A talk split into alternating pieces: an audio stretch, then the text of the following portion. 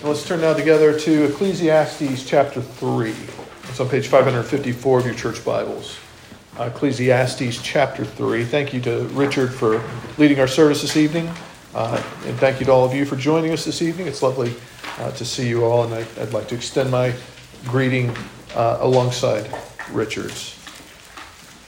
Ecclesiastes chapter 3. Uh, we'll begin in verse 1. We're going to read the whole, the whole chapter. It's not very long, uh, 22 verses. Uh, and this is God's word. For everything there is a season and a time, for every matter under heaven. A time to be born and a time to die. A time to plant and a time to pluck up what is planted. A time to kill and a time to heal. A time to break down and a time to build up. A time to weep and a time to laugh. A time to mourn and a time to dance. A time to cast away stones and a time to gather stones together a time to embrace and a time to refrain from embracing, a time to seek and a time to lose, a time to keep and a time to cast away, a time to tear and a time to sew, a time to keep silence and a time to speak, a time to love and a time to hate, a time for war and a time for peace. What gain has the worker from his toil? I have seen the business that God has given to the children of man to be busy with. He has made everything beautiful in its time. Also, He has put eternity into man's heart, yet so that he cannot find out what God has done from the beginning to the end. I perceive that there is nothing better for them than to be joyful and to do good as long as they live. Also, that everyone should eat and drink and take pleasure in all his toil.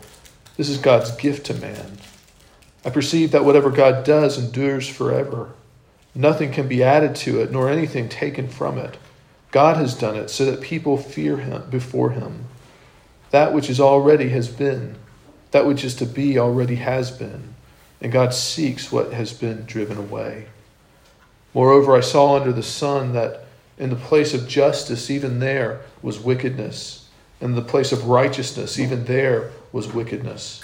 I said in my heart, God, will judge the righteous and the wicked, for there, there is a time for every matter and for every work. I said in my heart with regard to the children of man that God is testing them, that they may see that they themselves are but beasts. For what happens to the children of man and what happens to the beast is the same. As one dies, so dies the other.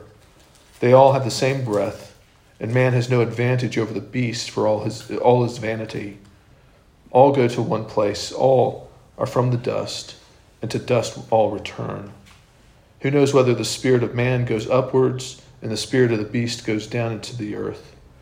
So I saw that there is nothing better than that a man should rejoice in his work, for that is his lot. Who can bring him to see what will be after him? Amen. The grass withers, the flower fades, but the word of our God stands forevermore. Uh, there was a film when I was a, a kid that, that came out about a, a group of, of men from the city uh, who went out to the, the American West for an adventure. Uh, the, the, they were doing something, uh, something kind of ridiculous. I think they were, they were driving uh, or, or, herding cattle. It was a cattle drive, uh, which is sort of the, the most manly thing you can possibly do, isn't it? You, know, you, you get a cowboy hat, you ride a horse, and you, you teach the cattle uh, where to go. You lead them out. Uh, it's, it's, uh, the, it was sort of a, a manly adventure that they set out on because this, the, these middle aged men, the, the city slickers as they were called, uh, one of them in particular was trying to, to find himself. I know those of you in your 20s think right now you're trying to find yourself. Just wait till you're 40 and, and you've worked a, a miserable job and, and you, you know, you're, you're in middle management and you're wondering, am I ever, you know, am I ever going to get above that? Is life going to get any better than this? Is am I just stuck with with uh, spreadsheets or or, or uh, you know flipping burgers for the rest of my life? And so these, these men go out though on, on this adventure and they're they're looking to find themselves. And and one of the the lead uh, cattle herders, a, a, guy named Curly of all things. Uh, Uh, he, he's this tough as nails cowboy. And, and the, one, the, the guy trying to find himself, he connects with, with this man, Curly. And Curly, sort of in his sage wisdom, looks at him one day and says, You know, life is all about just one thing. And he puts that finger up, just, just one thing, this, this, you know, calloused, grizzled, dirty finger, one thing. And of course, the, the guy from the city said, oh, that's, that's brilliant. What, what is it? He says, Well, you have to find that for yourself. Yeah, that, that, sounds, that sounds dumb, doesn't it? That's, that's annoying. That's, that's, that's where all of us are. Life's obviously uh, you know, more complicated than that. We'd love for it to be about just one thing. As we come to, to the third chapter of Ecclesiastes, uh, Solomon, the preacher, calls us actually to open our eyes to, to see that, that, that life is, is complex. Uh, it's like a, a time vortex that we're stuck in. You know, time is, is a machine, isn't it, that, that, that grinds us up as we go through life. But, but how do we find meaning and purpose in that? Well, well actually, the, the preacher says that it, that it does actually come down to just one thing. Now, chapters 1 and 2 of Ecclesiastes, we were uh, being asked to, to look at sort of the big picture of life, that it, it ends in, in, in death, doesn't it? And now we come to, and we're meant to live life in, in the light of, of the fact that we're going to die. Now we come to the, the present reality of life. He zooms in and, and focuses in on, on what the, the day-to-day experience of life feels like in our world, and he helps us to process the meaning behind all the madness. If there's a, a regularity and a, and a flow to life outside of our control, then where does the meaning and our purpose come from? And there's three things for us to see this evening uh, as we look for the one thing. First, we see that, that time ticks on as it, as it ticks away. Secondly, we'll see the secret to life. And then third, we'll see the secret to death.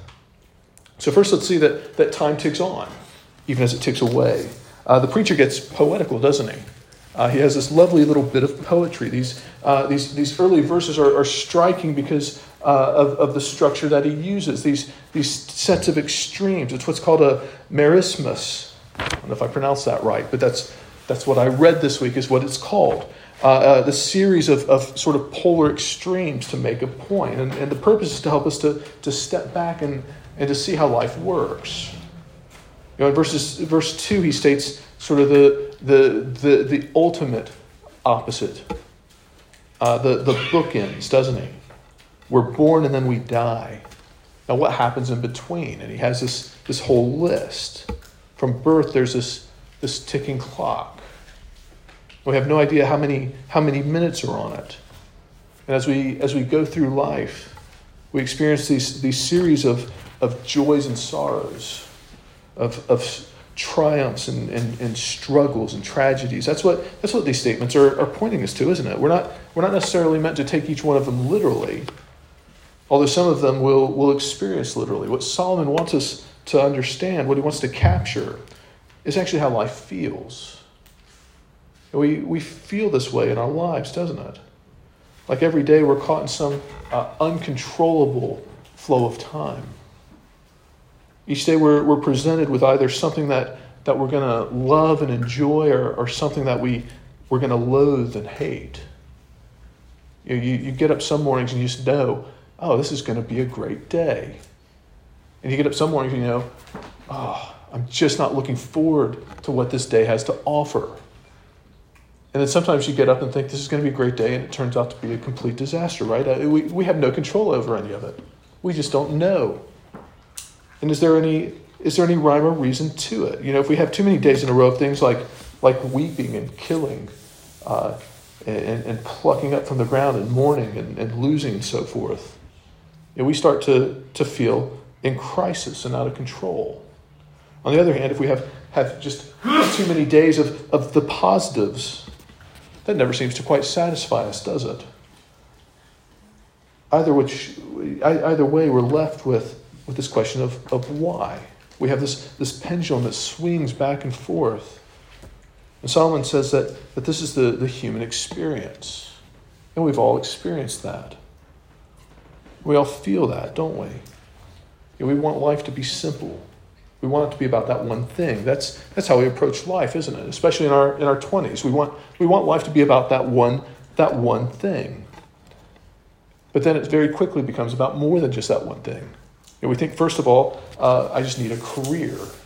That's going to be the thing that defines who I am and what I do. And then we think, well, actually, I, what I really need is a spouse. You know, someone who can, who can provide me with love and affection and, and, and, and really uh, uh, love me for who I am. Or we, we think we, we want to, what we really need is, is a house a place that we can that, that'll provide us with shelter and security. If we can just pull uh, off, if we can just pull off all these things together at a young age, then we think that we're going to be set for life. That, that the ticking away of time, we're not going to we're not going to feel so much. It's not going to have an impact on us like it has on on others. We just you know we think it's it comes down to making good decisions, don't we? That it's something that we can control, and and this idea actually has has created loads of anxiety in our day, hasn't it? All these things that, that appear to be uh, easy for our parents feels really difficult for the young people in this room. It's even sparked the, the relatively new phenomenon of what's called the, the quarter life crisis. That's where, at the ripe old age of, of 25, if you haven't gotten the big three the career, the, the house, and the spouse then, then you're left in despair as though you're, you're never going to have anything. And the middle aged among us think that's funny, but we're not laughing with you or at you, or we're not laughing at you, we're laughing with you because we all felt the same way at your age. Maybe we've gotten the, the three worked out at some point in our lives, but the, the truth is that, that we're, we're not much better off. You know, there's a reason why people have midlife crisis where they, they buy fast cars and, and go zooming down the road because, uh, uh, because the, the big three didn't do for them what they expected them to do. They haven't delivered on the promises. And I know, I know plenty of people who've lost one or all of those three. I know people who've left behind these things to try and find something more. You know, they'll, they'll change their careers because, because they can, but because, also because they, they're just tired of the grind. They hope to find meaning in, in something else. So what do they find in their new careers that they that, that in a few years later they want to change it again? And they, they try to act as though it's because I'm just so I'm a, I'm a renaissance man. I just have lots of interests. The truth is they're they're just trying to find that one thing. The novelty wears off though. The laughing turns to weeping the stone casting away turns to, to gathering, or, or vice versa. I'm not sure which is the good one there. I didn't quite understand that one, if I'm honest with you. Stone casting, stone gathering, I don't know. But you get the point, right? Like we, we, we have this, we, we swing back and forth between, uh, between the things that we think are going to give us meaning, the things that we think are going to matter, whether you're in your teens, your 20s, your 30s, your 40s, your, your 50s, or beyond. You're going to find that you're going to, you may dance one day but you mourn the next. That's the point the preacher's making. He wants us to, to, to feel the flow of time. He wants us to feel the uncontrollable nature of our lives, that there's uncertainty to life, and, and, and, and that is completely and utterly beyond our control. So much so that it feels like we're, we're faced with a series of complete opposites, and we don't know when we wake up tomorrow which we're going to be faced with. You may feel satisfied today. How are you going to feel tomorrow? It's uncertain. You may feel hated today, but, but maybe tomorrow you're, you're going to feel loved. And the temptation is to say, just, you know, you're just going through a rough patch on those bad days. Just, just keep going. It'll get better. Just wait for tomorrow and see, and see what comes. But that doesn't really help, does it? When you've experienced deep suffering, that just to say, well, it's a rough bit of a rough patch. Just hang in there doesn't really do very much. There's always the, the fear you'll, you'll never escape that suffering. And when you have good things, there's always that fear that you're going to lose them. You're anxious about them being taken away. Can we, can, how do we break the cycle? Is there any hope? Can we, can we find some meaningfulness in it all, apart from just survive as long as we can? Solomon says that there is, actually, that there's one way to find satisfaction in our lives. And he shares that with us in our, our second point this evening. The, the second point is the secret to life. Here it comes. You ready for it? Solomon tells us that there, there is a secret to life.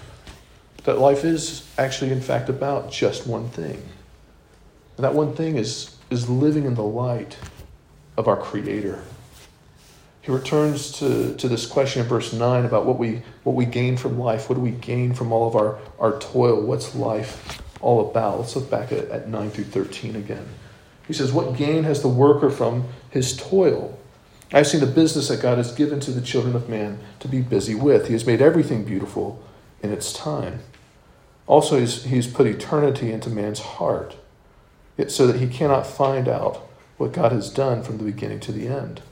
I perceive that there is nothing better for them than to be joyful and to do good as long as they live. Also, that everyone should eat and drink and take pleasure in all his toil. This is God's gift to man.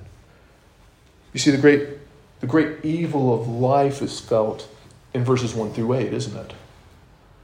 It's that we, we're unable to, to harness the control, and control this life that we live. It's that, that the good things seem to slip through our fingers and, and turn to bad, and, and then the bad things seem to randomly switch over to something good. We can't control it. We can't derive from it the, the benefits that we desire. And we feel, uh, our, and we feel the, the feebleness in, in our, our finite nature when we start to grasp this. And Solomon says that, that when we start to grasp this, we're, we're on the cusp of real wisdom. We're on the cusp of real purpose because, because what, what Solomon needs it wants us to see is that, that this, this sense of, of meaninglessness and this sense of, of, of the, the pendulum swinging is meant to, to make us see that, that uh, we need an actor outside of ourselves whose actions are, are more decisive and lasting than our own. And see, this is where we begin to see God in creation. And we begin to feel our need of Him in our own hearts. He says that, that this, this Creator has, has implanted beauty into our lives and our world, even in the things we find toilsome. In other words, there's, there's no work you can do that doesn't that doesn't derive some beauty from the Creator. But we, we have to look for it. And as we become aware of that, we begin to see that, that there's more to, to our world than, than just us trying to, to survive or, or trying to find joy.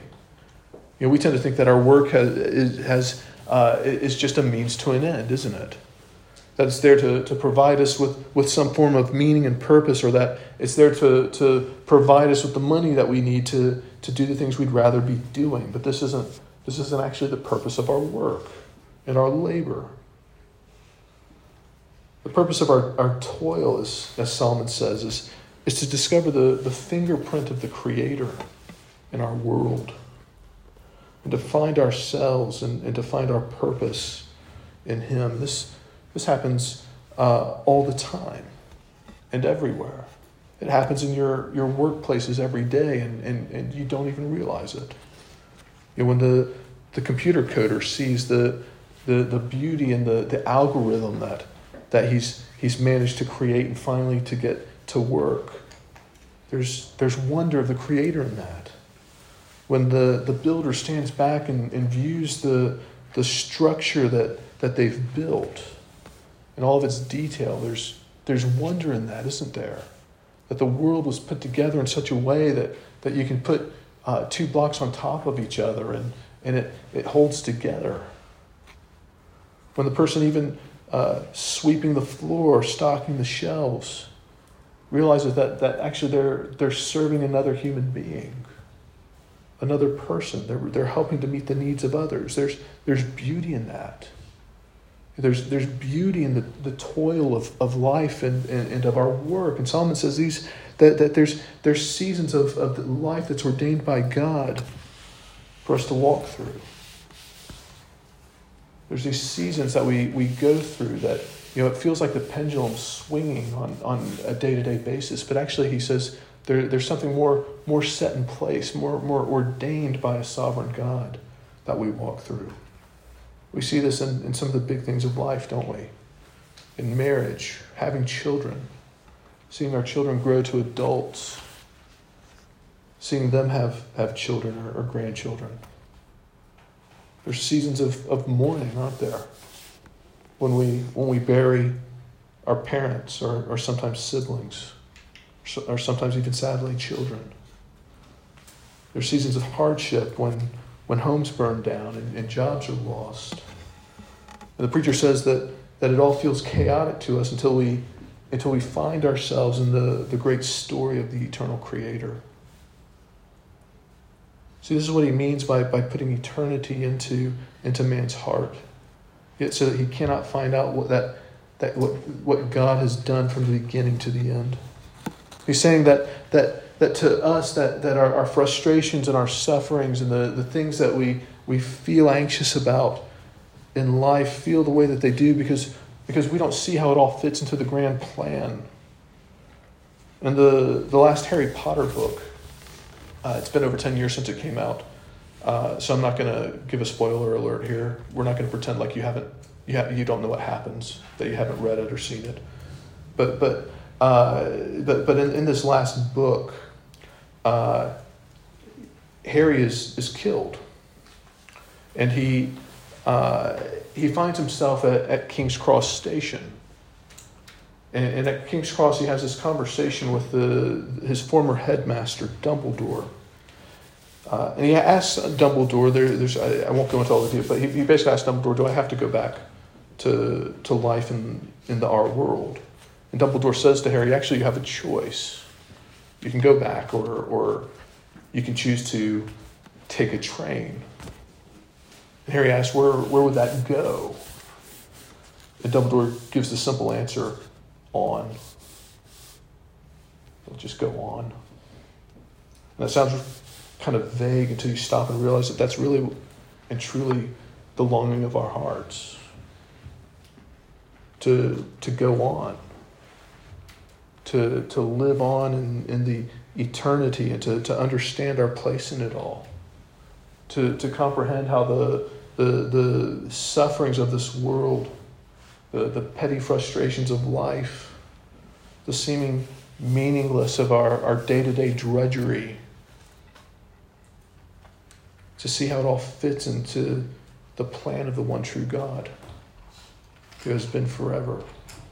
See, our finiteness and our, our mortality feels like the great curse that we, that we cannot break, but the, the wonder of the gospel that the preacher calls us to long for is to, to look to an infinite and eternal God in Christ Jesus laid aside his eternity to enter into our finite world, to enter, to, to enter into our, our messy lives he laid aside the eternal to enter into the fleeting.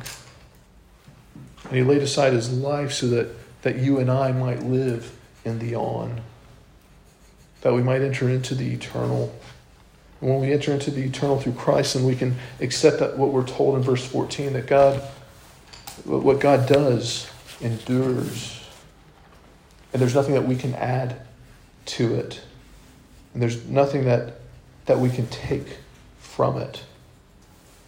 But we can also be free to, to live in the temporary, to live in the now, knowing there's, there's nothing better for us than to be joyful and to do good as long as we live.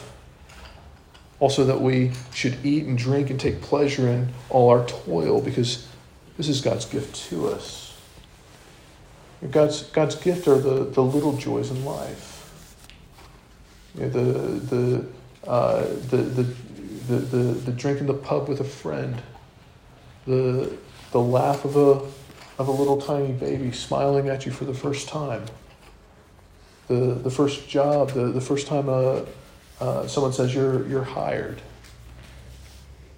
There's, there's all these little joys in life, these little things in life that, that the, the preacher says actually these are, these are the gifts of God to us. And and we can't worry we, we should we, we can't worry about the all the other frustrations and things. We can't see how all that fits into eternity but it, he, the promise is it does. And there's purpose behind it he says the, the gifts of god to us are, are things we should take and we should enjoy that's the secret to life lastly we're told uh, the secret to death, there's, there's still issues, aren't there? And there's rather serious issues uh, at that. I think it's, it's striking that these, uh, that, that these problems that we struggle with today, the, the ancients struggled with as well. There truly is nothing new under the sun. Solomon, uh, up to now, has, has used death as, as sort of the, the, the foil to, to cause us to embrace uh, and, live life differently. But this evening, he, he actually points to death as the, the answer to, to one of the most deeply rooted problems in a fallen and sinful world. Look, look back at verse 16. He says, Moreover, I saw under the sun that in the place of justice, even there was wickedness. And in the place of righteousness, even there was wickedness. You know, it's, it's fine to say that there's, there's beauty in the everyday world. It's okay to say that there's, there's beauty in our, our toil, but, but what about all the injustices in our world? That's still an issue, isn't it? That's something that, that, that we're really concerned with. What about all the, the, the problem of evil and, and sin and injustice? You know, even the justice in our world feels, feels incomplete, doesn't it? Yes, there, there are clear instances of injustice in our world, but that's not, that's not only what, what Solomon has in view here. He's, he's getting down to the real human level, isn't he? You know, he, he's getting down to this, this sense of even, even our justice just feels, feels like wickedness in some ways. when someone is, is robbed or raped or murdered, even in the, the righteous justice of man, there's, there's wickedness there. Because we can't fully restore what's lost, can we? You know, these are the things that are so, so serious they can't be minimized uh, in life or, or dismissed. To suggest to a victim uh, that they should just look for the beauty in its, its it, it is incredibly hurtful. And to suggest that a, a, a prison sentence is, is justice feels very insufficient. We can't restore many of the things in this world that get taken away, as, uh, as, as the, the preacher said in chapter 1 of Ecclesiastes. We can't make straight that which is crooked. So we're once again brought to death but this time to show us its, its purpose and its meaning. That death is, is there to act as, as God's judgment. We, we see that uh, all the way back when, when death entered into our world through sin. When it became this an unavoidable reality of our life that we heard bookend back in verse 2. Whether it was, for us humans or for the, the beast, there's, there's one thing that's certain we're, we're all going to die. And we're all going to die because of sin and injustice. We can spend our lives seeking justice, and, and we can spend our lives tweaking or, or wholly revamping human systems of justice. We can become activists wanting to, to right all of the wrongs, past and present and future, but we, we can't erase the damage that's been done or that will be done. See, the finality of, of death acts as, as the great equalizer, doesn't it? And it's calling us to see that, that in life there's, there's joy and there's sorrow. And that sorrow often encompasses deep injustice. And the preacher concludes that there's nothing better than that a man should rejoice in his work, for that is his lot. Who can bring him to see what will be after him? You know, it seems like a, a hollow comfort, doesn't it? Amidst the injustice and suffering we see every day. Unless we begin to see, again to see that, that all these things are outside of our control, but that they fall fully and completely under the perfect control of a sovereign God who made us for himself and who, who, who is the, the, the controller of, of all of our days. He's the one who's given us life and breath. He's the one who's numbered the, the ticks of the clock. And he was the one who will bring us to the grave.